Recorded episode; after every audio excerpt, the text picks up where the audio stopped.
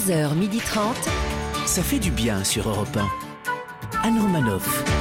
Bonjour à toutes et à tous, ça fait du bien d'être avec vous ce mercredi sur Europe 1 après avoir entendu hier notre président bien-aimé Ah, Bonjour toutes et toutes. je sais pas, je l'avais mis en mute.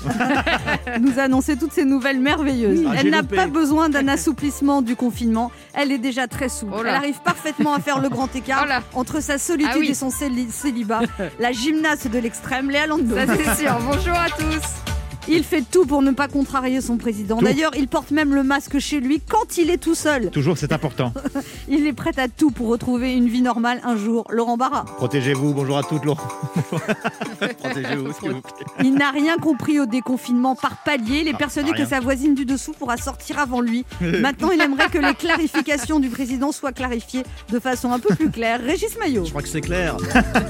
Et celle qui est une habituée des allègements de contraintes, elle a déjà quitté un mec après un premier rendez-vous et a arrêté un régime au bout de deux jours, Anne Romanoff. Bébé. Mais moi, j'aimerais, Oui. j'aimerais remonter sur scène un jour. Mais Bah ça oui, va nous arriver. aussi, mais hein. oui, oui. Ça va venir, ça va venir. En ce premier jour de l'avant déconfinement, Laurent Barra nous fera découvrir les coulisses de l'intervention présidentielle. En exclusivité, il y aura des révélations. Puis nous prendrons une bonne dose de vitamines avec Plastique Bertrand, qui va nous confirmer que ça plane pour lui en nous présentant son nouvel album, L'expérience humaine. Et il sera encore question d'expérience humaine avec notre deuxième invité de la matinée, Frédéric Lenoir, le philosophe, qui a décidé de nous entraîner sur les chemins du sacré, son premier livre de photos pour voyager sur les cinq continents. Et en ce moment, ça fait du bien de prendre l'air et de s'aérer l'esprit. Léa Landau lui parlera d'ailleurs du moral des Français et du sien. Bonne chance. Ouais, courage. Et bien sûr, comme chaque jour, nous vous offrirons une semaine au ski avec notre jeu Devinez qui je suis. Alors devinez où est-ce qu'on se fait plaisir jusqu'à 12h30, ici sur Europe 1. Ça fait du bien et en podcast sur europe1.fr. 11h30. Anne Romanoff, ça fait du bien sur Europe Alors avant son intervention d'hier soir, Emmanuel Macron avait déclaré vouloir être clair et donner un cap. Est-ce que vous trouvez qu'il a été clair? Est-ce qu'il a donné un cap? Est-ce que, est que ça y est, vous êtes rassuré? Léa Lando. Bah, si on considère qu'après le confinement, le seul cap qu'on va pouvoir retrouver, c'est le cap d'Agde, moi je dis oui. Un peu d'amour, ça fera pas de mal. Enfin, je dis d'amour, mais tout le monde a compris. Eh ben, C'est-à-dire Bah, de rencontres, quoi, de, de de plein de nudité, rencontres. de nudité, dites-le. Donc forcément au Cap d'Agde. Ouais. Oh, bah c'est là-bas que c'est un peu plus détendu. hein. À Ah oui, enfin, à mon avis, ça, ça va être un peu. euh, Vous avez des loisirs, Ça vous se tend vite au Cap d'Agde. Alors Barra Ah oui, ça y est, il a donné un premier cap. Enfin, celui du cap de rouvrir les petits commerces. Ça, c'est fait. Maintenant, on attend qu'il soit cap de rouvrir les restaurants, mais apparemment, ça, c'est pas pour tout de suite. Je vous en dirai plus très prochainement. Oui, oui. bah. Oui, parce que c'est toujours la première couche et prendre Nathan Castex qui nous ouais, ouais. En fait, lui il nous dit les bonnes nouvelles et, Et après il y a arrive, Castex qui dit non, vous n'avez pas compris exactement. Je vais vous interpréter exactement la fonte de la pensée mais, du non, mais, président. non, mais là tu fais un accent allemand. Oui, mais Ouais, c'est vrai. Bah, c'est bizarre, ouais. C'est le sud-ouest de l'Allemagne, c'est la Bavière. c'est l'accent bavarois. Euh, Régis Maillot, qu'est-ce que vous avez pensé de l'intervention d'Emmanuel Macron? Alors moi j'aime bien quand les politiques vous savez, emploient des, des métaphores la euh, cap, etc. Une fois sur deux, ils se prennent en retour de, de phoques dans la tronche. Alors être clair et donner le cap. Moi je veux bien que notre président donne le cap, mais avant il faudrait déjà penser à lever l'ancre. Quant à la clarté, à mon avis, il a toujours pas trouvé l'interrupteur. Ça fait quand même huit mois qu'il navigue dans la pétole en pleine nuit. Je sais pas s'il va garder le cap, mais si ça continue, il va se prendre une veste. 1. Europe 1. Ça fait du bien de le dire. Laurent Barra, vous avez suivi l'intervention d'Emmanuel Macron? Ah oui, bien sûr, Anne, que je l'ai suivi. Il y avait beaucoup de pression autour du président de la République. J'en veux pour preuve ces quelques messages que j'ai réussi à intercepter sur son téléphone. Une exclusivité européen. Oui, bonjour Emmanuel, c'est Christophe Castaner. Je ne sais pas si tu te souviens, j'étais ton ministre de l'Intérieur il y a quelques mois. Euh, si tu pouvais redonner aux Français une visibilité quant à la réouverture des boîtes de nuit, bah, ça serait super sympa. Merci, bisous. Bonjour Emmanuel, c'est, c'est Olivier Véran. Apparemment, malgré mes réticences, tu as l'intention de réouvrir les magasins.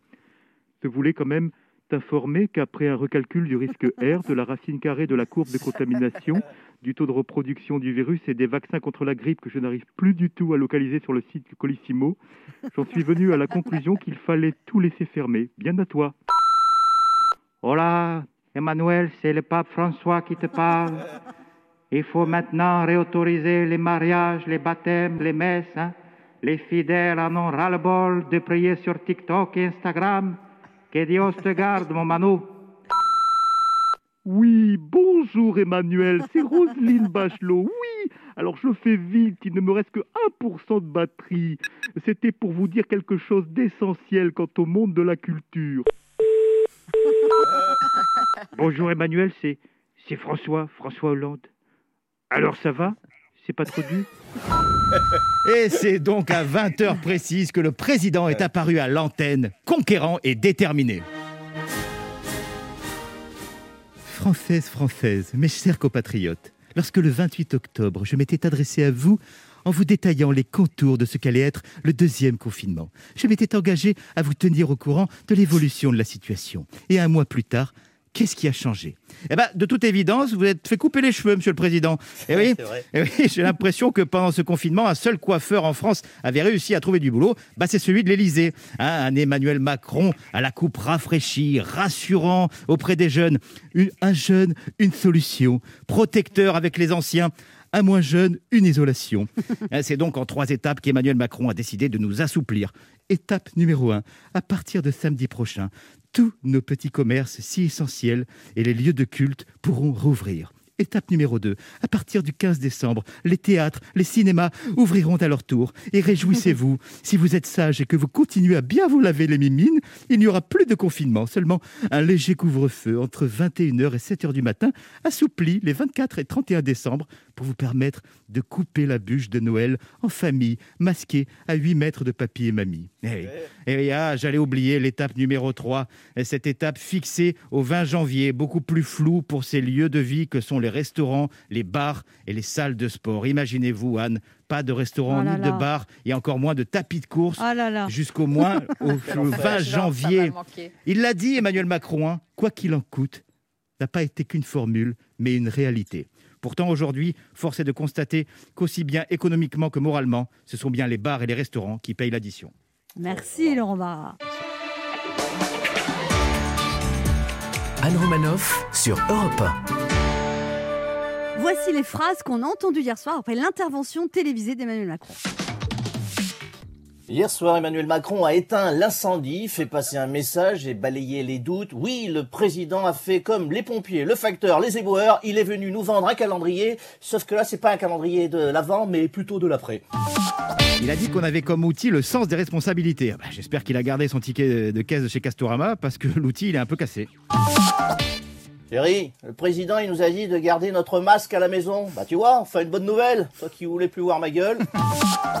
Écoute, Laurent, c'est quand même des bonnes nouvelles. Les petits commerces ouvrent et on peut sortir jusqu'à 20 km. Je suis célibataire. Moi, j'ai juste entendu pas de sexe pendant deux mois. Super Samedi matin, on va pouvoir aller faire du shopping. Et le midi, je t'invite au resto. Euh, non, c'est vrai, euh, c'est fermé. Bon, ben, on ira peut-être boire un. euh, bah non, on n'ira pas boire un verre parce que c'est fermé aussi. Bon, ben, on ira à la pharmacie, voilà. Anne Romanoff sur Europe Ça fait du bien d'être avec vous sur Europe 1 ce mercredi, J plus 1, Oh là après là. l'intervention d'Emmanuel Macron. J'ai plus ça avant la fin du monde. Et on est encore là, on est encore Oui, là. vous êtes là, vous êtes Oui. en forme, Régis On est bien, Maillot, oui. Léa Lando, Oui, toujours. Laurent Barra. Oui. Toujours. Il Hein faut. Dans hein. l'embarras. Dans Vous l'embarras. l'avez jamais faite, celle-là, drôle. Régis Ah bon maillot, moi, maillot. Jean Castex a déclaré que les réveillons étaient des usines à Covid. Comment vous envisagez de fêter le 31 décembre cette année? Laurent Barra? Ah, ce Jean Castex, toujours le sens de la formule. C'est- C'est sûr que présenté comme ça, moi, ça donne pas forcément envie de danser à la queue leu avec les copains. Non, cette année, je vais certainement rester chez moi à regarder quelque chose de drôle à la télé. Le Ah. traditionnel bêtisier de l'année Ah bah oui, entre Véran, Sibeth Ndiaye, Agnès Buzyn, la gestion des masques, Raoult, je vais en avoir au moins jusqu'à minuit et demi. C'est vrai qu'ils nous ont bien fait marrer. Ah oui, bah c'est bêtisier. Quoi. Et vous, Régis Maillot, que pensez-vous des usines à Covid du réveillon? Moi, je suis moins sévère que mes camarades sur, sur Jean Castex. Pour une fois qu'un Premier ministre réussit à ouvrir une usine en France, c'est déjà pas mal. Et pour le réveillon? Ah bah ça, je sais déjà où je vais passer mon réveillon. Ah oui ou ça? Chez vous, Anne. Euh, oui, j'ai reçu mon petit carton d'invitation. Alors, comme prévu, motus. hein, J'en parle pas aux autres membres de l'équipe. Évidemment. En revanche, j'ai une Je question, vous Anne. écoute. Euh, pour le dress code, guépière en cuir, j'ai. Mais si vous aviez une adresse à m'indiquer pour le martinet à clous, je veux bien. C'est ça vos fantasmes T'imagines le Mais non. réveillon Ah. de dingue. Je suis pas du tout comme ça. Non. Ça Oh serait là pas là. mal. Bonjour, bienvenue chez maîtresse Anne. Tu vas faire quoi, toi Bah, ouais. je sais pas. Le Père Noël qui va se pointer. Oh, oh, oh. Bonjour Anne. Je Bonjour vais Père mettre Noël. Une bûche dans la cheminée. Ah, mon Dieu. Ah, bah ça fait du bien. Alors c'est le moment de notre jeu qui s'appelle comment Léa? Devinez qui je suis. Europe 1, Anne Romanoff. Le principe est simple, deux auditeurs en compétition, chacun choisit un chroniqueur qui aura 40 secondes pour faire deviner un maximum de bonnes réponses parmi une liste qu'il découvrira quand je lancerai le chrono. Aujourd'hui, il vous faudra deviner des personnalités dans l'actualité culturelle et médiatique de la semaine. Pour vous ressourcer après le confinement, cette semaine, Europe 1 vous offre un séjour travel ski à la montagne en famille d'une semaine dans un appartement pour 4 personnes à la Plagne ou aux Arcs Travel Ski, le spécialiste des séjours au ski en package. Retrouvez plus de 100 stations françaises sur travelski.com organisez-vous des vacances en toute tranquillité. Et on joue d'abord avec euh, Marie-France. Bonjour. Ah, Bonjour. Bonjour Marie-France. Bonjour. Bonjour Marie-France. Alors vous avez Bonjour. 54 ans, vous êtes très jeune, Oui. hein. Un Oui. bébé. C'est clair. une jeune fille, un peu comme moi. Bien sûr, une jeune fille, c'est Ah, ça. Vous êtes secrétaire à gamine. Boscarros près de Pau. À Pau, à Pau. Je suis Ah, vous êtes secrétaire à Pau. à Pau. Et vous Oui. habitez où? Chez À François. Bozzaros. Ah, comment? À Bozzaros, c'est un petit village euh, qui est à côté de Pau. Chez François- Bozzaros. Chez François Bayrou. Bah, tout à fait. Vous connaissez François Bayrou? Non, non, de vue simplement.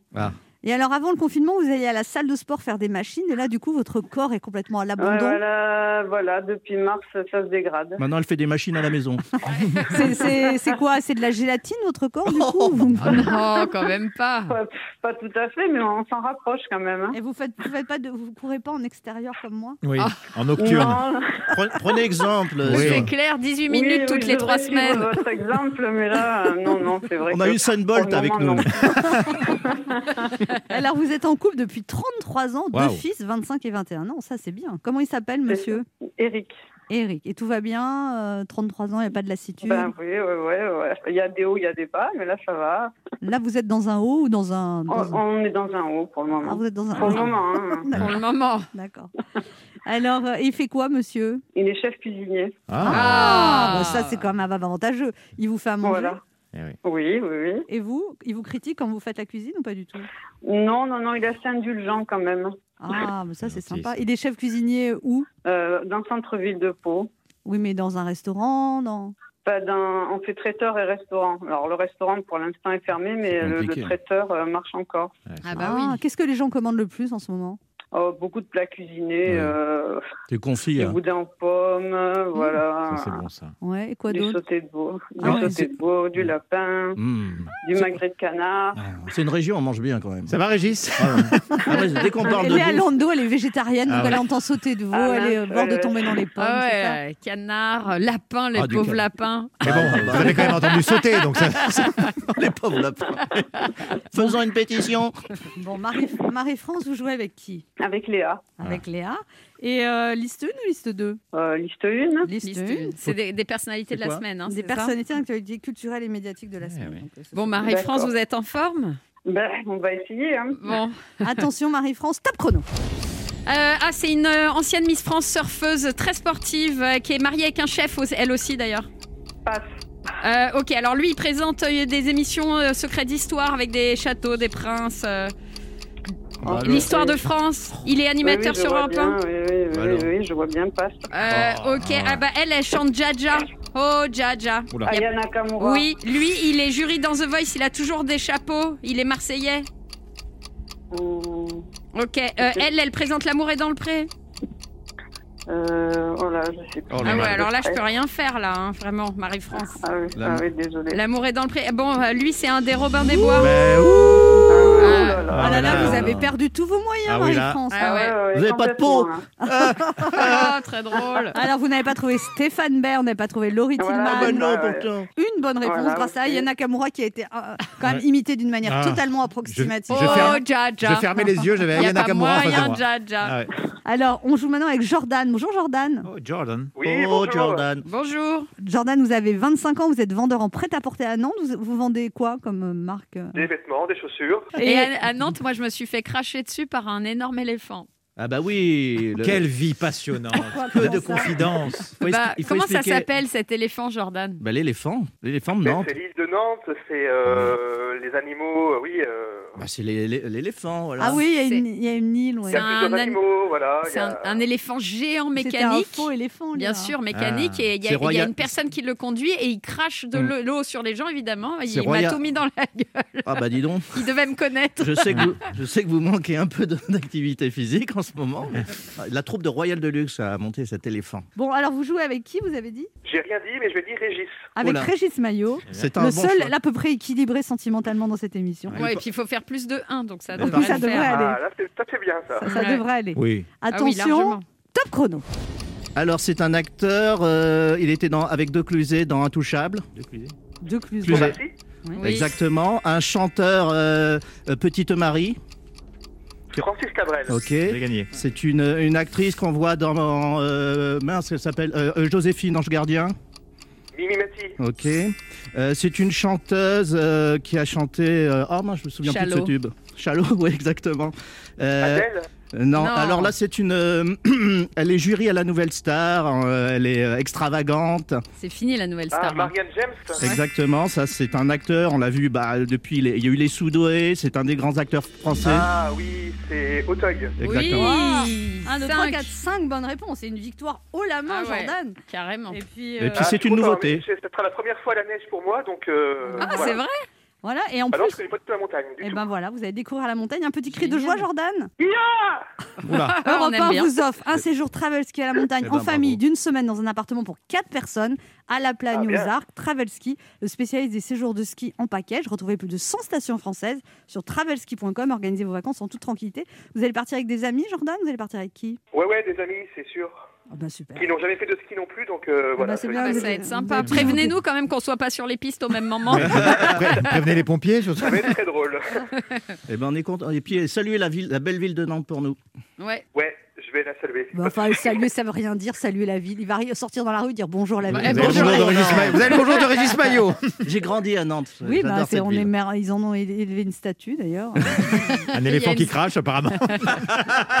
Alors là, c'est vraiment une défaite sans appel, Marie-France. Mais vous avez un beau lot de consolation. On- nous vous offrons 100 euros de bons cadeaux à valoir sur le site cadeau.com. Cadeau.com, c'est la boutique en ligne spécialisée dans les cadeaux personnalisables, c'est-à-dire que vous y trouverez des centaines de cadeaux. Vous pourrez inscrire un prénom, un message, graver une photo pour en faire des cadeaux originaux et uniques. Le site est très simple à utiliser. Allez sur cadeau.com pour choisir les cadeaux personnalisés ou vos décorations Noël au nom de ceux que vous aimez. Très bien, mais merci beaucoup. Bon, ça y est, faites pas la Oh, gueule non plus. triste, Ne faites, pas, Marie-France. ne faites pas un flip-flap arrière tout de suite, de joie. C'est parce que Eric il va vous gronder ce soir parce que vous avez Eh perdu oui. le c'est voyage. ça, c'est Ah bah ouais. ça, ça, j'angoisse déjà. Mais non, mais la prochaine fois, faites jouer quelqu'un de plus performant dans votre famille, parce que vous avez Bah un problème ouais, de rapidité. J'ai vous- perdu tous mes moyens. Ah bah ça, c'est sûr. Mais tout le monde nous dit que c'est plus facile de jouer quand on écoute l'émission vrai. chez Voilà, soi que. Oui, c'est vrai. Ça. Bon, on vous embrasse, Marie-France, c'est 100 euros de Bah, vous cadeaux. embrasse C'est bien parce que, écoutez-moi, vous faites des mugs personnalisés, ça coûte genre dans les 20 euros. Vous pouvez en faire 5, ça vous fait 5 petits cadeaux de Noël. Exactement. C'est malin. Ah Ah oui, c'est malin. Très bien.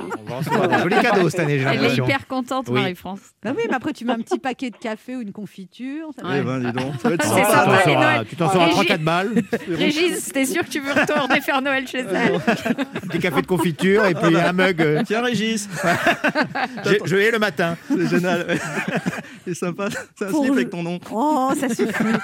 Pour jouer avec nous, laissez un message avec vos coordonnées sur le répondeur de l'émission 3921, 50 centimes d'euros la minute ou via le formulaire de l'émission sur le site europe1.fr. Anne Romanoff sur Europe Ça fait du bien d'être avec vous sur Europe 1, toujours avec Régis Maillot, Oui. Léa là, Laurent Barra. Et nous recevons maintenant un chanteur électrique, un auteur-compositeur éclectique, un animateur de télévision belge qui a compté plus de 40 ans de carrière et ça continue. On a tous plané pour lui un jour ou l'autre en écoutant son premier tube.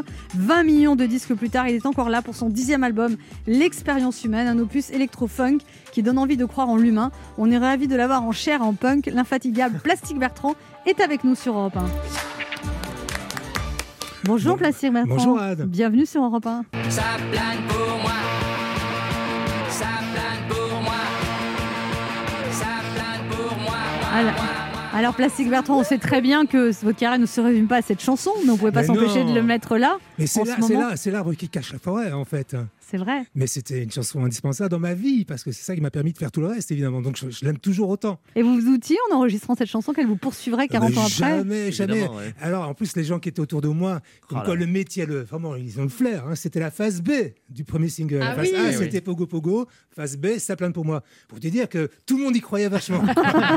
C'est fou. Et qui a Voilà, écrit et- cette chanson, Alors, Bertrand il- alors, il s'appelle Pipou, c'est un, mec qui fait de la musique brésilienne, brésilienne en général. Il a une espèce de flash, de délire comme ça. La drogue. Et euh, sûrement, on est quand même dans le début des années 80, oui. hein, tu Ouais, vois, fin, donc, fin euh, 70, normal. donc on est en plein dedans. Et c'est un son Mais il a fait la anglais. musique et les paroles Il a fait tout Non, il y, a un, il y a un compositeur, un- ils ont fait que ça. dans leur Vous vie. êtes juste interprète. Mais ça leur Les suffit. mecs, ils ont quatre maisons de campagne avec les droits d'auteur. eux. Ah ouais, c'est clair. À la cool, Et ça, ça vous énerve pas quand même parce que Non, pas du tout, parce que bon. euh, Vous aviez euh, écrit la face A Oui, en fait, la façade, euh, exactement. Face Pogo il y avait cette chanson, et puis, elle n'a rien fait du tout, par contre, celle-là. Ah, c'est rigolo. Ah ouais, mais je suis content que cette chanson euh, ait euh, explosé parce que c'était, ça m'a permis de faire le tour du monde des dizaines de fois. Eux, J'espère qu'ils vous sont reconnaissants aussi. Ah, pas du tout. Quoi On Ça fait 40 ans que je les vois pas. Ils m'ont Mais jamais, non. Bah alors, ils Pipou m'ont non. jamais, jamais invité à déjeuner. Sans rire. Jamais. Mais Euh, sérieux ah, Je promets. Ils se sont fâchés grâce à vous Euh, ouais, mais non, même pas fâché, vraiment, indifférence totale. Et puis euh, là, je suis un peu vexé quand même. Ah bah ouais. Forcément, bon, on lance un message Voilà. à Pipou et l'autre Bah ouais, qui, oui. 8 millions de disques qui pourraient vous inviter à déjeuner. Bah, non, mais jamais, jamais. S'appeler plastique de nos jours, c'est pas très écolo responsable. Mais c'est pas vrai, je suis pas d'accord. Vous vous appelez Roger en vrai. Oh, ben alors, ben alors, Alors, Roger, ça plaît non, mais T'imagines Et si ça plaît pour moi, par Roger. Roger Je Bertrand. pense que le nom a ajouté quand même pas mal, tu vois. Ah ouais. mystère Ouais, bah, ça. Comment vous l'avez Non, trouvé mais- d'ailleurs C'était Bah, sous la drogue. C'était la drogue encore ça? Non, pas encore. J'ai encore trop jeune, c'est venu après. hein. La drogue est venue après Oui, une fois que j'ai eu le succès, une fois que j'ai pu vivre vraiment une vie de, de rock and roll star. quoi. Donc c'est venu plutôt après. Ça vous a tourné la tête le succès de sa plane pour bois, Plastique Bertrand? La première fois que je suis parti aux États-Unis pour tourner, le directeur de ma maison de disques, le, vraiment le big, big chef, qui était numéro 2 de chez Warner, s'appelait Seymour Stein, qui, avant d'arriver au bureau, il m'a emmené à Times Square. Et là, j'ai vu mon nom qui tournait comme ça tout au long sur le gendarme lumineux. Euh, The Big Apple Welcome Mr. Plastic Bertrand. T'as 23 ans, tu dis Le monde est à moi, Ah je ouais. vous emmerde. c'est clair. Et après? Ah bah après, c'était du délire, ça n'avait jamais arrêté. quoi. Ouais. C'était juste magique. C'est une vie. En en plus, là, on parle vraiment de sexe, drogue et rock'n'roll parce que c'était 10 ans de ça. Quoi. Ah oui? Parce que moi, j'ai 10 ans de sexe, de drogue et de rock'n'roll, Ah Plastique ouais, Bertrand ah, La chance. ah, oui, mais quoi- ouais, je suis assez d'accord parce que je, je- je m'en suis Parce très, qu'à l'époque, il n'y avait pas de masque, il n'y avait pas de sida, il n'y avait rien. Voilà, et surtout, il y avait du fric dans ce métier. Ben, exactement. Alors aujourd'hui, les mecs font de la promo, tu vois, C'est vraiment comment, comment on va aller jusqu'au studio, tu vois. On vendait des Et là, disques. et là, En moi, vélo. C'est pas moi qui ai pris le fric, mais j'ai vécu vraiment comme si j'en avais vraiment beaucoup, beaucoup, beaucoup et beaucoup. Vous avez fait planer beaucoup de femmes, Plastique Bertrand Euh, j'ai une vie un peu mouvementée, ouais. Et là, vous êtes stabilisé. Euh, en fait, Ah j'ai- non si, si, j'ai toujours été. En fait, j'ai toujours, je suis toujours la même femme aujourd'hui. Ouais. Et euh, Depuis combien de temps? Bah, Depuis le début, avant, que- avant que ça démarre, même. Bah Ah, alors, ça, ça aide, ça, ça Je aide. comprends pas sexe, drogue and rock'n'roll, alors c'était pas avec Bah, elle Oui, bah, elle si, était pas au courant. Bah oui, Si, vous avez dû en faire fondre pas au du plastique. tout, elle, était au con- elle était Eh oui. absolument au courant. Un C'est- couple libre avant l'heure. Absolument, c'était un Ah oui. deal. Ah et, oui. et on fonctionne toujours comme ça aujourd'hui. Ah et c'est pour ça que ça marche. Et d'ailleurs, si ça marchait pendant 40 ans, c'est parce que je n'étais pas souvent à la maison. Ça, Mais elle aussi, elle est libre. Je suppose. C'est quand tu, quand tu poses la question Oui, au mec, il dit on est un couple libre. Et elle, non, bah non. je ne sais pas. Mais je ne sais pas, non, mais justement, c'est ça, c'est ça la clash. je chacun sa vie. Le mystère. Voilà. et- Mais vous et- le faites encore ou avec l'âge, on- enfin avec le temps, on se dit. euh. Non mais pardon, c'est Mais pas. vous le faites fait combien de fois par Non. semaine Non, non, mais Alors. Roger. Précis, Roger. non, mais bien sûr, non, ça reste libre. C'est pas- c'est comme Ah ça ouais. qu'on s'entend, c'est comme ça qu'on parvient encore à avoir des projets euh, euh, malgré la vie de dingue, quoi. Ah, non, c'est parfait, on s'entend. c'est- On a des choses à se dire, puis on Vous, partage vous vivez pas non plus avec. euh, Euh, non, pas trop, parce que je voyage beaucoup. Et donc, oh là euh, là, mais- le polisson. On mais voit non, l'œil qui frise. non, c'est juste, Écoutez, pour une fois. mais, c'est juste bien. Non, sur la tournée Star Ah ouais 80, C'est vous, vous faites ça alors Ah Ah bah, bah Ah bah, Star 80, on a quand même 120 dates, voire Oui, plus par an, donc euh, on n'est pas souvent à la casa. Hein. Oui, bah mais là, du coup, il y a des bah, du coup, il se sollicitations. passe des choses. Ah bah tu c'est- m'étonnes. Ah Dans les oui. coulisses, Raymond, Geneviève. On se retrouve dans un instant pour la suite de cette émission avec notre invité Plastique Bertrand, venu parler de son nouvel album L'expérience humaine, disponible depuis le 23 octobre. C'est son dixième album avec 10 titres. Ne bougez pas, on revient. Anne sur Europe Ça fait du bien d'être avec vous sur Europe 1 avec Régis Maillot, Léa Lando, Laurent Barra et notre invité Plastique Bertrand qui vient de parler de son dernier album L'expérience humaine, disponible depuis le 23 octobre. Plastique Bertrand, vous avez, vous, vous tenez à le dire. Bon, déjà, vous faites une heure de gym par jour, mais ça, c'est pas très grave. Une demi-heure, quelle Une idée, demi-heure, je- mais demi-heure. tous les jours, c'est ça Mais qui est important. vous êtes très en forme et Ouais. surtout, vous, avez, vous dites 45 ans de scène dans les jambes. Ah bah oui, parce que moi j'ai toujours fait que ça. Et en plus, quand on parlait de l'argent tout à l'heure, l'argent qu'ils ont gagné, mes auteurs, compositeurs et producteurs, euh, moi je l'avais pas, donc j'étais obligé de gagner ma vie autrement. Et autrement, pour moi, ça veut dire être sur scène. Donc en fait, ils m'ont poussé à faire de la scène, de la scène, de la scène. Vous faites combien de concerts par an depuis 45 ans? Oh, pff, entre 120 et euh, 120, 150, ouais. C'est Mais presque sur- un surtout tous les trois jours. Ouais, c'est ça, c'est du délire parce que déjà avec, euh, ne fût-ce que depuis 5-6 ans avec euh, Star 80, c'est 100 120 dates. Donc on ajoute à- des choses euh, que je fais moi-même sous mon nom. Donc euh, ça fait beaucoup de, de boulot, mais j'aime que ça, moi. Être en tournée et bouger avec ma- mes musiciens, c'est ma vie. vous sortez l'album L'expérience humaine, porté par le single du même nom, on écoute.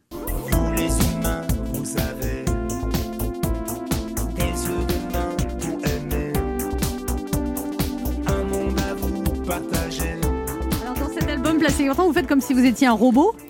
Ouais, c'est un peu ça. C'est un euh, délire, vous vous prenez pour un robot. C'est pas un album euh, psychédélique ni euh, extraterrestre, c'est plutôt un album où je parle de, de- de- des humains en général, mais comme si j'étais quelqu'un qui venait d'ailleurs et qui les voit, qui les voit Vous êtes un peu quelqu'un qui vient d'ailleurs, Plastique Ah bah, Bertrand. complètement, je suis complètement euh, un extraterrestre. Même après 45 ans de métier, les gens, même dans ce métier, me voient comme quelqu'un de bizarre, alors que moi j'ai l'impression d'une normalité, d'une banalité. Pourquoi euh, Qu'est-ce qui leur fait dire mais ça je sais pas parce que je suis quelqu'un de très libre, donc quand je fais de, de la musique, je peux passer de sentimental moi à hula hop à, un truc euh, hyper funk euh, électro, et ça les énerve un peu parce qu'ils aiment bien mettre les gens dans les cases. Et moi, je peux me permettre de faire la musique que j'ai envie de faire sans savoir si c'est crédible ou pas. Alors, il y, a cet al- il y a des 10 titres dans cet album Plastique Bertrand qui donnent envie de danser, comme Sexy You. Ah oui, c'est très dance floor là. hein. Sexy you. Ah, sexy you. Ah ouais, c'est sexy, ouais. On descend des tables. Moi, j'aime bien ça. Ça, ça fait pas 13 mal. années 80. Ah ouais. Ah ouais, mais il y a vraiment. Je me suis pas posé la question en disant est-ce que c'est c'est ce qu'il faut faire aujourd'hui? C'est juste ce que j'aime. Donc c'est sûr que j'ai traversé les années 80 et qu'il en reste quelque chose. Vous avez une histoire familiale originale que j'ignorais, euh, Plastique Bertrand. Vous êtes le dernier de quatre enfants. Votre père français était militaire et votre mère était juive ukrainienne, petite fille de paysan. Ils se sont croisés dans un camp de travail en Allemagne. Euh, C'est une belle histoire d'amour parce que mon, mon père était déjà marié avant, avant d'être prisonnier et euh, il y a eu un coup de foudre hallucinant dans un camp, enfin chacun dans un camp différent, mais ils se croisaient pour aller faire des Votre travaux. mère avait pour- quel voilà. âge? Euh, Elle avait euh, 20, 20 ans, je crois. Et votre 20 ans, et mon père? 24. Ah oui. Et euh, ils se sont croisés, c'était vraiment l'amour fou. Il y avait vraiment, c'était un couple am- amoureux. Et ils se sont retrouvés alors après Eh ben, euh, ils, sont, ils ont quitté les camps euh, le jour, jour J, pratiquement quelques jours avant le jour J. Ils ont piqué une- un vélo, ils se sont retrouvés à Bruxelles et ils ont bâti leur vie là-bas. Euh, C'était, c'est une histoire vraiment. de- vous dites qu'à un moment, votre mère a dû se cacher en Belgique parce que euh, les- à l'époque, les Ukrainiens, on les renvoyait Ah en ouais, Ukraine. c'était très chic, très élégant. Ça, vraiment, les femmes qui étaient, euh, qu'on avait raflées euh, euh, chez elles en Ukraine, on les renvoyait comme, vraiment comme du bétail en disant surtout euh, les étrangers, vous restez pas là. Quoi.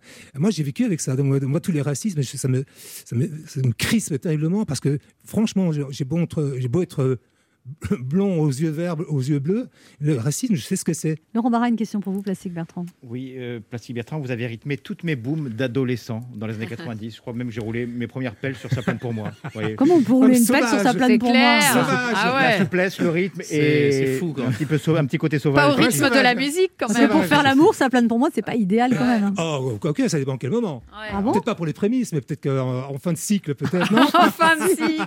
Comme une machine à laver, vous Pour faire. Voilà, et Voilà, ouais. C'est vrai qu'en en écoutant votre, votre album, votre nouvel album, on se dit que vous pourriez facilement faire danser les ados d'aujourd'hui Ouais. encore, s'ils avaient le droit de danser. Bien sûr, Olivier Véran leur interdit de danser.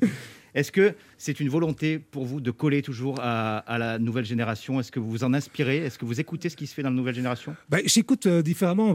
Comme aujourd'hui, euh, tout se passe sur des listes de lecture et sur des, sur des, euh, Ouais. sur des plateformes.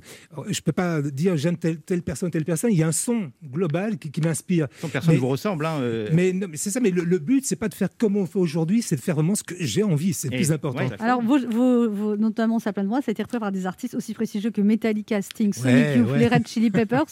Et, plusieurs de vos tubes apparaissent dans des films comme Le Loup de Wall Street de Martin Ah Scorsese. ouais Ouais, quand même, Le roi du ouais. désert avec George Clooney. Ouais. Donc j'imagine que vous n'avez pas les numéros de DiCaprio et de Clooney. C'est pas pour moi, c'est pour une amie. Ça me permet, en fait, chaque fois qu'on revoit, on- qu'on réécoute la chanson dans un film ou dans une pub, parce qu'il y a quand même des. Coca-Cola a pris- Coca-Cola et Pepsi, Ouais. et Pepsi aussi, c'est marrant, ils sont partagés le monde entre l'Asie. ça plane pour moi. Ouais. Et, et les Et- co-auteurs, là, il y a la pub pour Coca-Cola, rien du tout. Eh ben, rien, rien de chez rien, Ah rien, là, des, chiens, des chiens, des chiens. payer la consigne, moi. Tu nous écoutes, Pipo, c'est pas sympa. hein. mais le seul- On le n'est seul- pas content. Le seul truc qui est, qui est génial, c'est que chaque fois que ça repasse, vraiment, ça me permet, moi, de, de remettre une couche, Ouais. de repartir aux sûr. États-Unis, etc. De tourner, Et voilà. c'est- C'est c'est de la pub euh, gratuite pour moi aussi. Quoi. Régis Maillot, une question pour vous, Plastique Bertrand. Oui, Plastique, bonjour. euh, Bonjour. Permettez que je vous appelle Plastique, Je vous en Bertrand. prie. Deux questions. Est-ce que vous allez fêter Noël en famille? Et si oui, quelles sont les relations avec vos trois frères, Yann, Arthus et Xavier Bertrand? Ouais, c'est bah, pas mal ça comme famille. hein. Non, mais je passe Noël bien sûr en famille. euh, mais est-ce que ça va être possible cette année? Mais j'adore. Moi, je suis quelqu'un de très famille et je suis très Vous très fier. avez des enfants et des petits-enfants. j'ai- j'ai deux enfants. Et là, je suis grand-père pour la Incroyable. deuxième fois. Là, là, là. Donc j'ai une- deux petites filles magnifiques. Et la famille, c'est un truc très important. D'autant plus que vraiment, c'est un truc que moi, j'ai pas connu vraiment, puisque toute ma famille était en Ukraine, moi j'étais en Belgique, et du côté de mon père, il n'y avait personne. Je suis en train de, re- de refaire un clan. Et ça, c'est trop, trop bien. Et puis elles sont tellement belles. Évidemment, ce sont les plus belles. Évidemment. Ah oui. Évidemment, Lando, une question pour vous, Plastique Oui, Bertrand. Plastique Bertrand, parce qu'on voit à quel point vous êtes encore animé, des dynamiques et tout. Et je me dis, mais euh, quel est le, le souvenir de votre carrière qui vous fait encore vibrer aujourd'hui? Euh, les rencontres, hein, c'est pas tel- c'est pas le succès, c'est les, rencontres. J'ai eu la chance de, de- de rencontrer les gens que j'aimais par-dessus tout, c'est-à-dire Bowie et, et, euh, et Warhol. Mais Bowie, Ah vous ouais. parlez d'un rendez-vous raté avec David Bowie. Un jour, il m'a invité à faire, à faire un duo avec lui. Et euh, moi, j'étais, j'étais en, en concert en, en Belgique et, et, euh, sur le toit de l'immeuble, ou dans les studios, il y avait un, un- un- un héliport. Et la BBC m'a carrément envoyé un hélicoptère Ah ouais. pour, faire, pour partir à Londres et, et jouer avec Bowie, à sa demande. Tempête sur la Manche, et on ne pouvait pas traverser la Manche à cause de cette tempête. Et j'ai vu tous mes rêves de, de Oh duo. Bowie faire Ah ouais. partir comme ça. Donc c'est pour ça que ça c'est un rendez-vous raté, mais je l'ai rencontré, c'était formidable. Et puis l'autre rencontre démentielle que j'ai faite, c'est quand même Warhol qui fait une exposition début 80 en Belgique. Et euh, on lui demande, Mais vous, voulez rencontrer qui? Et là, euh, Warhol fait soit Tintin, soit Jacques Brel, ou Plastique Bertrand. Oh, Ah, énorme. ça, ça, alors ça, alors, Warhol qui demande à me rencontrer. Ah ouais Je dis mais je, je peux pas, j'ai pas le temps. Non, je déconne. Eh ben, vous avez eu de la chance. Vous avez eu de la chance que Tintin soit pas là. C'est fou d'ailleurs parce que. et, et donc j'ai vraiment rencontré et on a passé en plus de, de délire complet, complet avec Mais, lui. mais je trouve qu'entre Warhol euh, et euh, Bowie, vous avez un petit truc physique, euh, Ah, bah, tous les sûr. trois qui. Ah ben moi j'aime que les personnages, hein. même dans la dans la chanson j'aime que des gens comme Prince, comme Bowie. Enfin, non, non, mais physiquement, il y a un truc, vous vous ressemblez, Ah je ben trouve. ça je crois que c'est les cheveux gris maintenant. Il y a que- il y a Non, il y a- ouais, vous avez Hein encore pas mal de cheveux. Ouais, oui. Ouais, mais je vous remercie. Je les ongles sont propres aussi. Merci Plastique Bertrand d'être passé nous voir. On rappelle ce nouvel album téléchargeable sur toutes les plateformes, L'expérience humaine, avec des titres très dansants pour ceux qui ont envie de danser. Et puis la scène que vous avez retrouvée dès que tout ce cauchemar sera terminé. Ouais, on part normalement pour ça 80 à partir de fin mai, j'espère. On, on croise les doigts vraiment. Merci. À Anne. fin mai, j'espère que ça ira. Oui. Merci beaucoup Merci Plastique beaucoup. Bertrand, Merci. pensez-vous bien. Merci. Merci, merci. On se retrouve dans un instant pour la suite de cette émission avec notre invité, le philosophe Frédéric Lenoir, qui va nous parler de son dernier livre, Les chemins du sacré, qui vient de sortir aux éditions de l'Observatoire. Ne bougez pas, on revient.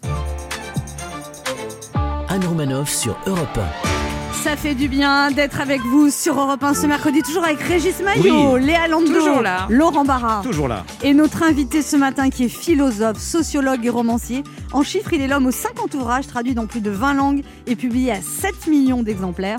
En un mot, il est l'un des médecins de l'âme humaine les plus célèbres de sa génération depuis son premier roman Le Secret jusqu'à son dernier essai La sagesse expliquée à ceux qui la cherchent. Son nom est synonyme de pommade et de message d'espoir pour un lectorat de plus en plus grand et plus que jamais fidèle. Ce matin, il vient nous présenter son tout premier livre de photos, Les chemins du sacré, mais aussi un texte coécrit avec Nicolas Hulot, D'un monde à l'autre, le temps des consciences, qui est sorti le 2 septembre chez Fayard. Il est l'incarnation de l'optimisme, c'est-à-dire euh, que vu le contexte, on a de la chance de l'avoir aujourd'hui euh, par téléphone. Le cours de sagesse commence. Accueillons Frédéric Lenoir. Bonjour Frédéric Lenoir. Bonjour à tous. Bonjour. Alors votre nouveau livre, Frédéric Lenoir, s'appelle Les chemins du sacré. Il a une petite particularité, c'est votre premier livre de photos. Il a dit quoi, Oui. Marcus Bertrand, quand il a su que vous lui aviez volé son fonds de commerce Ah bah, il, était, il était vert de rage. Non, mais extrêmement jaloux, mais il faut, faut dépasser ça. Alors, ça fait très longtemps que vous êtes passionné de photographie et là, vous êtes lancé. Ben, je me suis lancé à cause des circonstances. C'est-à-dire que j'ai j'ai eu la chance de faire pendant deux ans des voyages assez extraordinaires sur les cinq continents pour euh, une collection de films documentaires pour Arte, qui sera diffusée au printemps prochain. Et du coup, j'ai rencontré des gens mais extraordinaires aux quatre coins du monde, des paysages sublimes et tout. Et je les ai photographiés. Et puis, euh, à force de collectionner ces photos, je me suis dit j'ai envie de les partager. J'ai envie de faire partager à tous ceux qui n'auront pas la chance de faire ces voyages. Ça va sûr. devenir de plus en plus compliqué. Ouais. Euh, ben, de faire partager ces voyages en Australie, au Japon, au Pérou, au Guatemala, en Éthiopie. Enfin voilà, tellement de pays magnifiques et puis des personnages. J'aime beaucoup photographier les gens aussi. Et euh, en fait, je l'ai fait. euh, J'ai fait la plupart des photos avec mon smartphone. Parce que si on sort un gros appareil photo, les gens perdent leur naturel. Ah oui, Eh oui, c'est vrai. Alors que là, bah, ils sont habitués au smartphone. Voilà, exactement. Et Ye- du coup, je faisais des photos comme ça, un peu sans qu'ils, enfin, très naturellement, et ça donne effectivement des portraits très naturels, dans lesquels on voit des, des, des vieillards, des enfants, euh, des sages, enfin, toutes sortes de personnes qui m'ont ému. Puis je raconte, c'est pas qu'un livre de photos, c'est un livre de photos, mais je raconte évidemment ces récits de voyage. Ces récits de voyage et puis les, les mani- tout ce qui peut vous apporter des- de la sagesse, parce que c'est ça la quête de votre vie, c'est atteindre une certaine mais sagesse. oui, un peu. Effectivement, depuis, depuis toujours, je me pose la question, mais qu'est- qu'est-ce qu'une vie réussie? Comment être heureux? Euh, Comment être utile aux autres? Enfin, toutes les grandes questions de la vie. Et là, j'ai été rencontrer des gens qui se les posent aussi, mais dans des cultures complètement différentes. Donc, c'est très intéressant de voir, par exemple, euh, euh, ben, si je vais euh, au Pérou, j'étais avec un chaman en pleine forêt, en pleine Amazonie péruvienne. Eh bien, lui, sa manière de se poser ces questions, c'est de se dire comment vivre en harmonie avec la nature. Et il est euh, toute la journée, il ramasse des plantes, il essaye de comprendre le langage des arbres, des plantes, et il fait à partir de ça des remèdes et il guérit les gens. Mais il a une connaissance de la nature, il dialogue avec la nature. C'est spectaculaire parce que il va à côté d'une plante, il vous dit elle me dit ça, elle me dit que tel. Bon, on sait pas très très bien évidemment ce qu'il entend, mais il, il a une communication avec les éléments. Euh, c'est très très loin de ce que de la manière dont on considère la nature euh, en Occident. Oui, mais enfin, quand on est dans Paris, c'est quand même plus dur de communiquer avec les plantes. Ah, non c'est clair. sûr. Non, mais moi, les Enfin, moi, je parle avec le platane euh, en bas de chez Ouais. moi et C'est vrai très bien. Vous Mais lui dites quoi Bah, je, je parle aux arbres. Non, mais Ça généralement. va, tu t'es pris une euh, voiture? voilà. non, mais j'aime bien quand, des fois, quand il y a un arbre qui me touche, euh, je me mets contre cet arbre et puis voilà. Je, Non, mais il y a plusieurs personnes qui nous ont raconté un ça. échange Ouais, ouais. d'énergie. Du coup, j'ai j'ai Ah envie ouais. de le faire, moi, mais c'est je vrai l'ai que. fait. Alors Il l'a rejeté. L'arbre, là. Moi, je l'ai fait récemment. Oui Je l'ai fait récemment. Où et- ça? Ah, ici, les Moulineaux? Oui, oui, ici les Moulineaux, là où j'habite. euh, Et, et c'est vrai que ça a un. alors, Vous avez embrassé un arbre? Non, mais je Tu me l'as suis- pris je- dans tes bras. Frédéric Lenoir, c'est vrai que je me suis, je me suis euh, appuyé contre cet arbre. Ouais. Et d'un seul coup, alors je sais pas si c'est ça ou si c'était mon état d'esprit du moment, mais j'étais très apaisé. Le silence, le bruit des feuilles, tout ça. Alors, euh, je vais bien, rassurez-vous. Mais ouais, ouais, il y a quelque chose d'apaisant. Il paraît que vous communiquez avec les, les volcans aussi, Frédéric Ah, Lenoir. c'est dangereux, ça. Ouais, j'ai pas Alors, fait ça. Alors là, c'est hein. peut-être une des expériences la plus forte que j'ai faite. Alors moi, j'ai pas communiqué, mais il y avait, c'était au Guatemala, euh, et on était euh, face à un volcan. On est parti au milieu de la nuit euh, pour faire une, euh, un rituel en fait chamanique également avec quatre femmes. C'était des femmes mayas, donc de culture maya, qui faisaient des Ah rituels oui. chamaniques. Et donc elles dansaient autour d'un feu et tout. Et à un moment donné, elles s'adressent au le, le volcan et, et, et, et- s'est mis en éruption. Et là, c'est très spectaculaire parce que Ah quand bon. vous voyez la synchronicité entre une cérémonie puis d'un coup le volcan qui fumait pas du tout, hein, vous voyez une énorme fumée monter et tout. Alors c'est peut-être un pur hasard, hein, je sais pas du tout. Vous savez, c'est comme dans Tintin là quand, quand le soleil euh, chez les Incas là, Oui. se, Ah. se cache. là. Une éclipse. Pendant le rituel. ouais. Voilà, bon, on sait pas, hein, c'est peut-être. euh, Faudrait le voir bon. plusieurs Mais en fois tout pour cas, être sûr. Ouais, voilà, exactement. Donc, j'en tire aucune conclusion.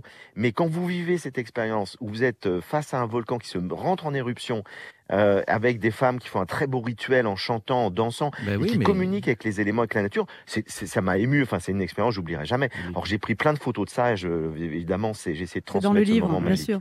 Mais, mais du coup, est-ce que c'est pas trop dur quand on vit des choses comme ça assez incroyables et qu'on rentre bah, dans, dans sa vie quotidienne ou les voilà, il y a- il y a- C'est vrai qu'on discute Ah, pas tous c'est les sûr jours. qu'il y a un décalage. Ouais. Quand, on re- quand on revient à Paris, après des mois comme ça à l'étranger, dans des lieux très sauvages, très dépaysants, c'est sûr qu'il y a un, il y a un très gros décalage. hein. On- tu on- rentres on dans ton appartement, t'embrasses un arbre à chat. Mais en même temps, en même temps, c'est ça euh, la sagesse dont vous parliez au début, Anne, c'est c'est essayer de garder en soi euh, un état justement de, de sérénité, d'amour de la vie, d'émerveillement, qui fait qu'un rien peut nous toucher. Un petit moment de déprime, je dis mais quand c'est que ça va finir tout ça Euh, J'en peux plus. Alors qu'est-ce qu'il faut faire? Moi, moi, quand j'ai des états comme ça, ça m'arrive comme tout le monde, hein, d'avoir des petits, des moments de tristesse, des petits moments, voilà, on a, on a pu ce- cette flamme permanente, mais je l'accueille aussi comme euh, quelque chose qui fait partie de cette musique de la vie. Euh, et je trouve que ce qui est beau dans la vie, et là je vais plagier Nietzsche qui le dit mieux que moi, c'est justement cette musicalité où dans un morceau de musique, ce qui nous émeut, c'est pas que ce soit tout le temps euh, enthousiasme, euh, rapide, non, c'est c'est l'alternance des moments tristes et des moments joyeux, des moments enlevés des moments lents, des silences et du son. Et ce qui nous émeut dans la vie, c'est cette alternance, justement, euh, toute cette gamme des émotions. Et moi, j'aime parfois être triste. Et je me dis, bah, c'est, je goûte à cette émotion de tristesse et je savourerai d'autant plus le lendemain quand il y a quelque chose qui va me remettre dans la joie. Et donc, je crois que c'est accueillir la vie telle qu'elle est, avec ses hauts, avec ses bas, avec ses moments euh, extraordinaires, puis ses moments plus douloureux. Et c'est cet ensemble, Et cette symphonie. moi, Nietzsche, qui il a dit plus court, hein. Il a dit quoi? Il a dit Ouais, ça, mais il va en plus il a dit faut dire un grand oui sacré à la vie. Il nous dit faut dire un grand oui sacré à la vie. Non, c'est bien d'accueillir aussi ces états un peu sombres. Et, et après, ben, on savoure encore mieux les états qui sont plus positifs. C'est un des points du développement personnel. On dit que son chagrin, il faut l'accueillir et l'accepter quand il arrive. Tout à fait. Mm. Faut le traverser. Faut pas le refuser. Faut pas le, le refouler. Ouais, ça fait huit mois qu'on chiale quand même. Ouais, mais il faut accepter. On se retrouve dans un instant pour la suite de cette émission avec notre invité Frédéric Lenoir qui nous aide à savourer la joie et à accepter la tristesse. On en a un petit peu en ce moment. On est avec ce et puis son très beau livre Les Chemins du Sacré, un livre de photos qui vient de sortir euh, aux éditions de l'Observatoire, récit de voyage sur cinq continents. Ne bougez pas, on revient. Il est midi sur Europe 1. On revient dans deux minutes avec notre invité. Frédéric Lenoir. Mais tout de suite, les titres d'Europe Midi avec vous, Patrick Cohen. Bonjour Patrick. Euh, Bonjour Anne, bonjour à tous. À la une d'Europe Midi, le déconfinement progressif, la réouverture des commerces et des salles de spectacle, les vaccins dès la fin décembre, les réservations de trains pour euh, les fêtes de Noël, les restaurateurs qui font grise mine, dossier complet à midi et demi avec tous nos spécialistes euh, et correspondants. Parmi les quelques points encore incertains, l'ouverture des commerces durant les quatre dimanches jusqu'à Noël, les quatre prochains dimanches. Bruno Le Maire y est favorable. Décision demain. La réouverture des lieux de culte, mais avec une jauge maximum de 30 personnes, quelle que soit la taille des églises, ce qui fait bondir les évêques de France. Une nouvelle jauge serait à l'étude. Incertitude aussi sur les bars qui pourraient ne pas ouvrir en même temps que les restaurants le 20 janvier, mais un peu plus tard. Invité d'Europe Midi euh, sur tous ces sujets, le professeur Didier Pitet, chef du service des infections aux hôpitaux universitaires de Genève, co-inventeur du gel hydroalcoolique et, euh, vous le savez, nommé par Emmanuel Macron comme euh, chef de la mission indépendante sur l'évaluation de la gestion de crise en France. Dans le reste de l'actualité, l'enquête qui visait L'ancien adjoint à la mairie de Paris, Christophe Girard, est classé sans suite, enquête pour viol. Les faits sont prescrits, a dit le parquet de Paris.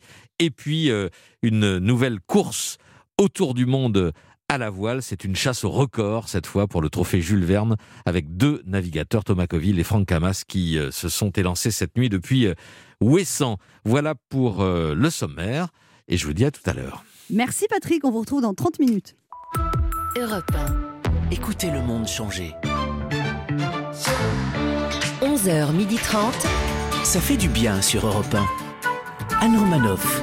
Ça fait du bien d'être avec vous sur Europe 1 ce mercredi, toujours avec Régis Maillot, Léa Lando, Oui, Laurent Barra. toujours là. Et, et notre invité qui est en Haute-Savoie, Frédéric Lenoir, dans son petit chalet. Vous prêtez votre chalet en Oui. Airbnb ou Alors, votre livre de photos, Frédéric Lenoir, s'appelle Les chemins du sacré. Et pour définir ce sacré, vous empruntez la définition d'un philosophe du nom de Rudolf Otto. Je cite Le sacré est ce que l'être humain peut éprouver quand il se trouve dans la nature et qu'il se sent dépassé par un spectacle qui l'élève, le bouleverse, l'émeut et parfois le terrorise. Oui, alors c'est une définition anthropologique du sacré, parce que vous savez que la définition du sacré la plus commune, elle est plutôt sociologique, c'est de dire on considère comme sacré ce qui est à part, ce qui est au-dessus de tout le reste. Alors euh, dans les religions, ils vont considérer que les temples, les synagogues, les mosquées, les églises sont des lieux sacrés, c'est-à-dire des lieux à part, et on distingue le sacré du profane. Et puis on dira par extension, dans, par exemple dans notre monde moderne, qu'il y a nos valeurs sacrées, ben c'est la liberté de conscience et d'expression par exemple. C'est des valeurs sacrées, c'est- c'est au-dessus, c'est à part. Mais euh, le, le mot que j'utilise là, je, le reprends plutôt à, à Otto parce que je trouve que c'est une expérience plus universelle, qui est l'expérience que tout être humain, à toutes les époques, peut faire devant la beauté du monde et le mystère de la vie. Et quand on est émerveillé devant, mais moi je cesse de m'émerveiller devant le monde, la nature, euh, l'harmonie extraordinaire du cosmos. Enfin, quand je regarde le ciel, la nature, la beauté de la vie, son mystère. que Et là, ne on entend pas. des oiseaux d'ailleurs, là où vous êtes. Oui, j'ai plein d'oiseaux autour de moi, je suis dehors. Vous pouvez leur demander Eh bien, de faire moins de je bruit parce que c'est un petit peu gênant. euh, on grave. s'entend plus. Et ben quand je suis de- de- de- dans cette expérience-là, puis que je, je m'interroge sur le, le sens de la vie et tout, je, je ressens quelque chose qui m'émeut, qu'on appelle le sacré. Et c'est pour ça que ces chemins du sacré, en fait, je suis parti à la rencontre de gens qui font ces expériences. euh, à travers euh, des modalités très différentes. Donc, euh, dans le livre, par exemple, je me suis, euh, j'étais à la recherche de ceux qui recherchent le sacré, bon, à travers euh, l'expérience de la marche. Donc, il y a des gens qui vont marcher euh, pour vivre une expérience intérieure très forte. C'est aussi bien les chemins de Compostelle. Hein, il y a de plus en plus de gens qui sont pas du tout religieux, qui, Oui, qui c'est marchent vrai. pendant deux mois pour euh, faire une rencontre avec eux-mêmes, avec la nature, avec les autres, qui, qui les déstabilisent et qui les amènent sur quelque chose qui les, qui les élève. Ça peut être euh, des gens qui font des pèlerinages. J'ai vu les Jains, par exemple, en Inde. C'est des Je gens, ils comprends marchent pas trop cette notion de rencontre avec soi-même parce que par exemple, moi, j'ai pas envie de me rencontrer moi-même, je me connais quoi. Mais si vous êtes charmante, vous, Ah. Vous auriez beaucoup de choses à vous dire, je pense. c'est sûr. Non, c'est Mais vrai. la rencontre avec soi-même, c'est prendre un temps pour, soi. finalement, vous savez, globalement, on est quand même dans un monde moderne dans lequel on a très peu de temps de silence. On est euh, tout le temps en activité, on émet, on reçoit, on est en connexion, on est en connexion avec notre téléphone portable, avec la télé, avec les autres, etc. Il y a très peu de moments où on se retrouve seul avec soi-même. Et des fois, on en a peur. Et on se dit, mais je vais m'ennuyer, on a peur de l'ennui, on a peur de ce qu'on peut trouver. Et c'est pour ça qu'il y a des gens qui décident de prendre un temps pendant une semaine, 15 jours, d'aller marcher pour justement euh, être déconnectés de, de leur téléphone portable, de leur réseau amical. euh, et puis ça leur fait... Bah, quand euh, tu marches voilà, une, semaine, tu vois plus de monde après. hein, parce que... Non, il paraît qu'on Ben, rencontre beaucoup de gens quand on marche. On rencontre des gens. Il paraît. On rencontre des gens, mais, mais en fait, c'est c'est les deux. C'est-à-dire qu'à la fois, on est seul, et à la fois, on rencontre des gens, mais des gens qu'on n'aurait absolument pas rencontrés dans son quotidien. C'est-à-dire, c'est des rencontres qui peuvent être aussi très intéressantes, parce que c'est des gens bah, qui viennent des fois de, de, de, de, de coins qu'on connaît pas du tout, d'autres pays, et du coup, ça nous ouvre aussi. C'est-à-dire qu'en fait, ça nous ouvre à de nouvelles expériences. Mais Frédéric Donc, Lenoir, comment, que- comment convaincre une personne hyperactive comme Anne Roumanoff de prendre le temps d'aller marcher et de se retrouver? Mais je me suis retrouvée. Oh bah, je chercherai Ouais, jamais à la elle convaincre. s'est retrouvée Il faut qu'elle en ressente le, le besoin intérieur, sinon c'est pas du tout Oui, la mais les de- gens qui ont la fait, tête dans le guidon, ils prennent, ils peuvent pas, euh, ils peuvent pas se dire j'ai besoin. Ils le font quand, quand, quand ils se cassent la gueule. C'est-à-dire que quand Ah ils ont une épreuve de santé, que leur corps dit stop, euh, qu'ils ont une épreuve personnelle, euh, ils peuvent avoir un deuil, un burn-out, quelque chose comme ça. Ben, du coup, le corps dit ça suffit. Et en fait, les crises du corps, elles sont souvent là pour nous dire occupe-toi de toi. Euh, Il y a quelque chose qui va pas. Mm. Euh, il faut changer quelque chose. À une crise, c'est- c'est c'est là pour nous dire il y a quelque chose qui va pas. Et ce que je disais tout à l'heure, il y a une opportunité à trouver.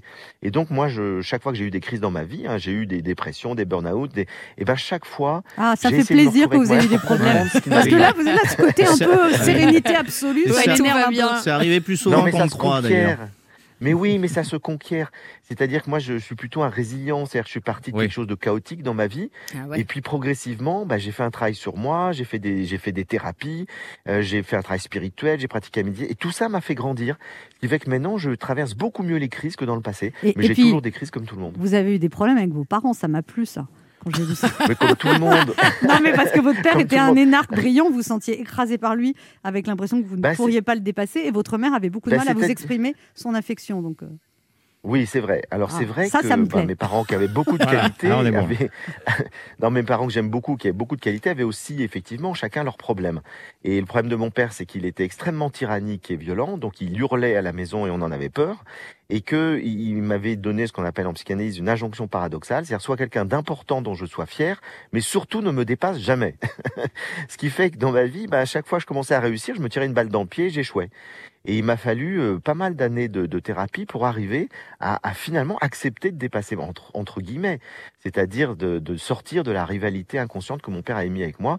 Et du jour où je l'ai fait, c'est arrivé vers 40 ans, et ben ma vie a complètement changé et j'ai commencé à réussir professionnellement parce que j'avais accepté finalement de sortir de cette rivalité.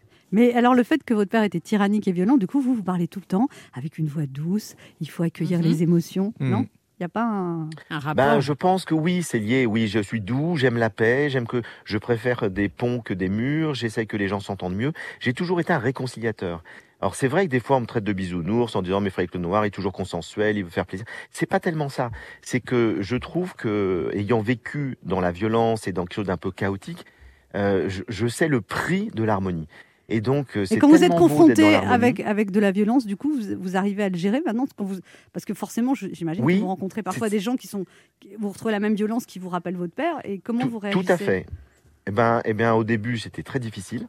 Et puis après un long travail, encore une fois, plusieurs années de travail sur moi, bah finalement aujourd'hui je le gère beaucoup mieux.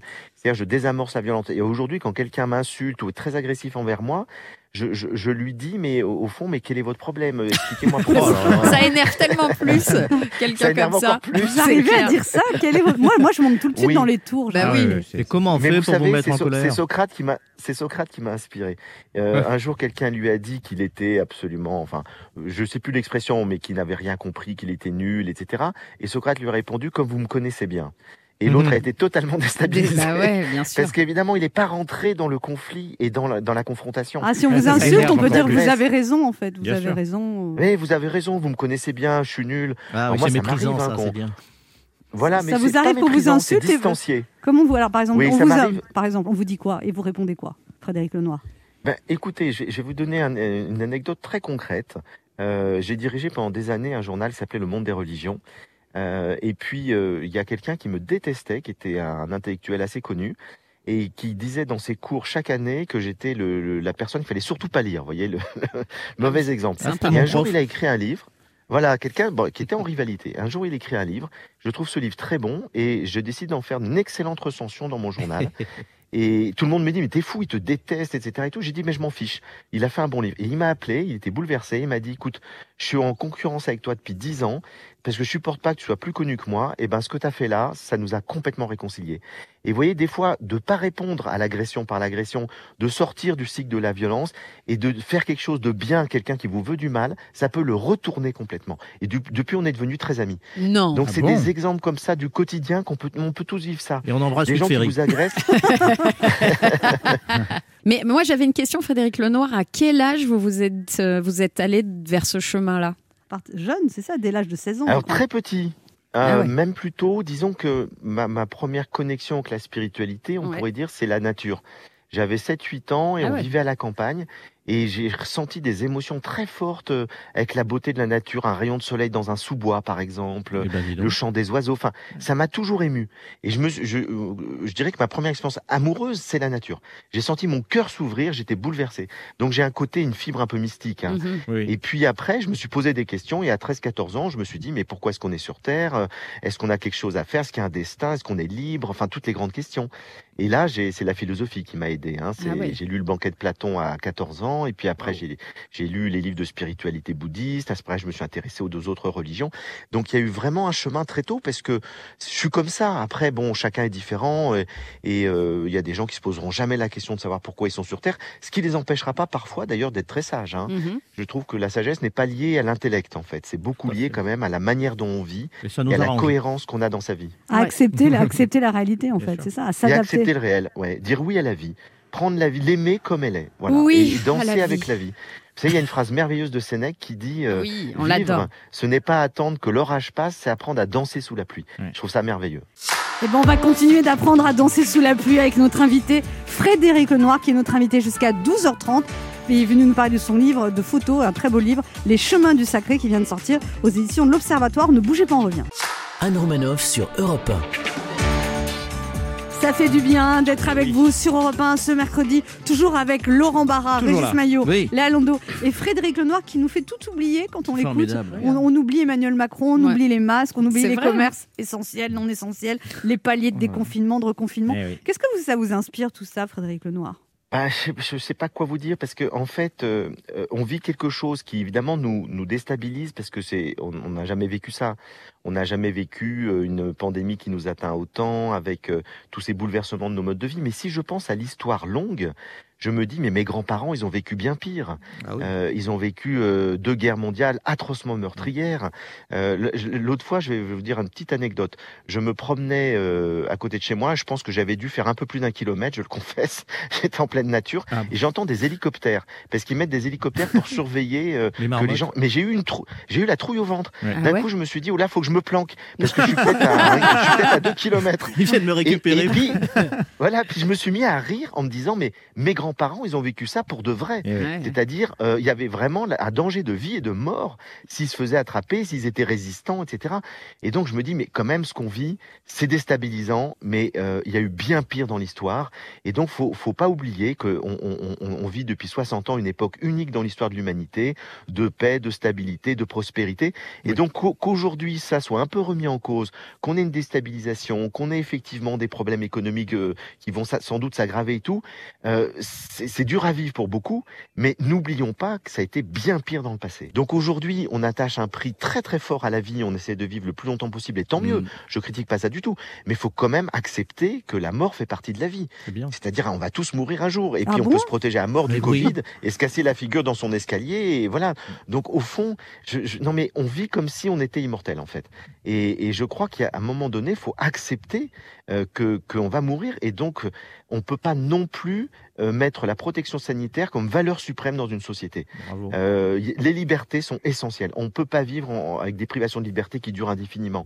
On ne peut pas vivre en, en- en ne pas allant accompagner ses proches s'ils meurent. Et ça, j'avais beaucoup critiqué cette mesure Ouais, ouais. gouvernementale pendant le premier confinement en disant c'est un scandale Mm. de nous interdire d'aller voir nos proches qui sont en train de mourir. C'est plus important de mourir en dignité que d'essayer de prendre le maximum de précautions pour que personne ne puisse rentrer dans, dans un hôpital ou une maison de retraite. Peut-être qu'il faut mettre plus de souplesse et, et faire des compromis avec le sanitaire.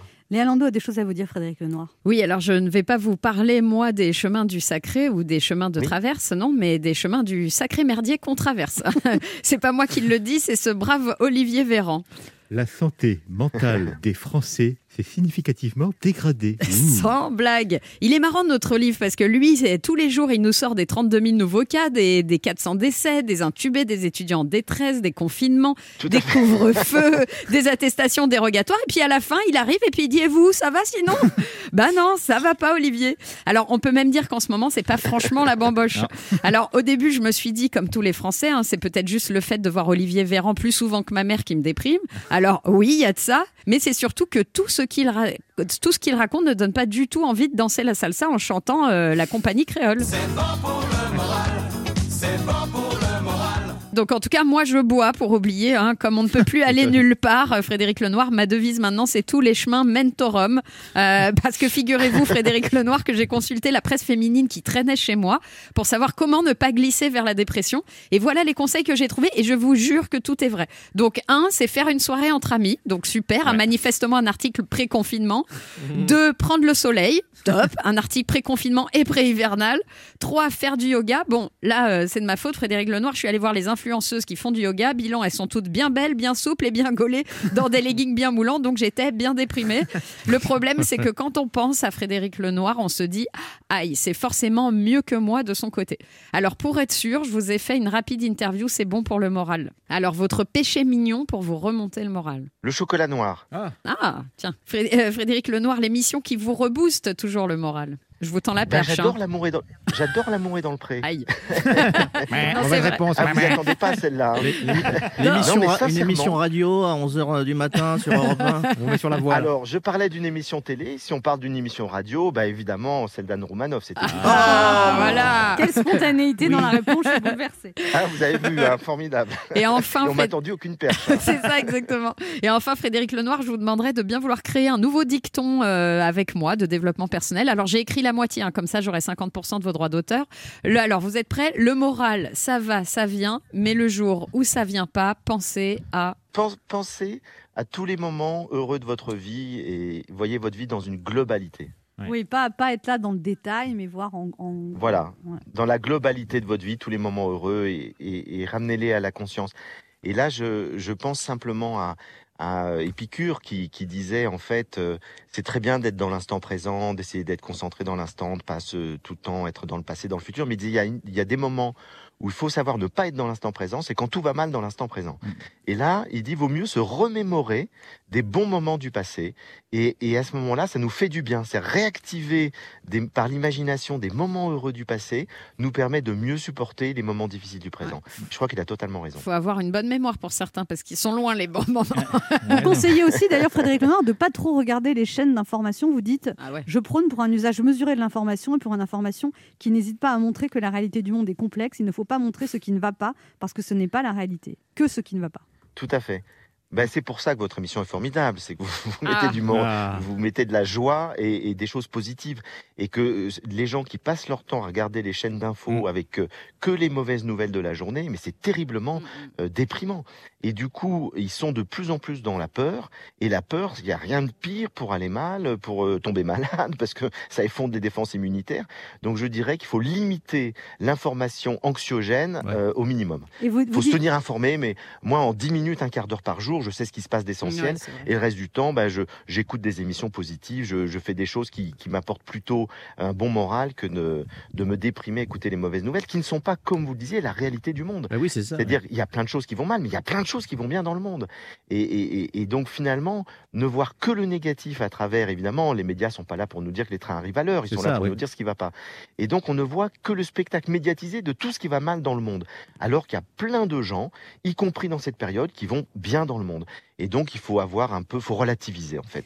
Et si vous regardez, j'avais fait ces petits exercices, le nombre de gens qui sont morts du Covid depuis le début de la maladie, c'est, quand même signifiant, c'est pas rien. Mais c'est beaucoup moins que tous les gens qui meurent chaque année du tabac, de l'alcool, euh, du paludisme. Enfin, il y a plein d'autres maladies qui font beaucoup plus de morts. Donc, relativisons et sachons qu'on on vit une période difficile, mais que c'est pas la fin du monde. Le quart d'heure bienfaiteur. Frédéric Lenoir, il y a une tradition dans cette émission, il faut offrir un cadeau aux auditeurs. Qu'est-ce que vous leur offrez? Eh ben écoutez, si vous voulez bien, je serais très heureux de leur offrir euh, ce livre de photos euh, dédicacé, Les chemins du sacré. Donc s'ils sont intéressés par ces voyages à travers le monde, je me ferai un plaisir d'envoyer un livre dédicacé. C'est parfait, mais c'est très gentil. Donc, pour remporter euh, le livre Ouais. dédicacé par Frédéric Lenoir, très beau livre de photos, Les chemins du sacré, eh bien, vous laissez vos coordonnées sur le répondeur de l'émission au 3921, 50 centimes d'euros la minute, et c'est le premier ou la première qui recevra ce très bel ouvrage dédicacé. Merci beaucoup, Frédéric Lenoir. Merci à vous, c'est toujours un bonheur. C'était un plaisir de discuter avec vous. Ça nous a ouvert l'esprit, Ouais. Apaisé, ouais. l'âme. Ça m'a donné un câlin à un arbre, Moi, maintenant, je vais aller manger puis retourner dans ma citadelle intérieure. Oui, la couette. une, une petite fondue, ça vous dit? Oui Ah oui, avec joie. On se retrouve demain à 11h sur Europe 1 et tout de suite Europe Midi avec Patrick Cohen.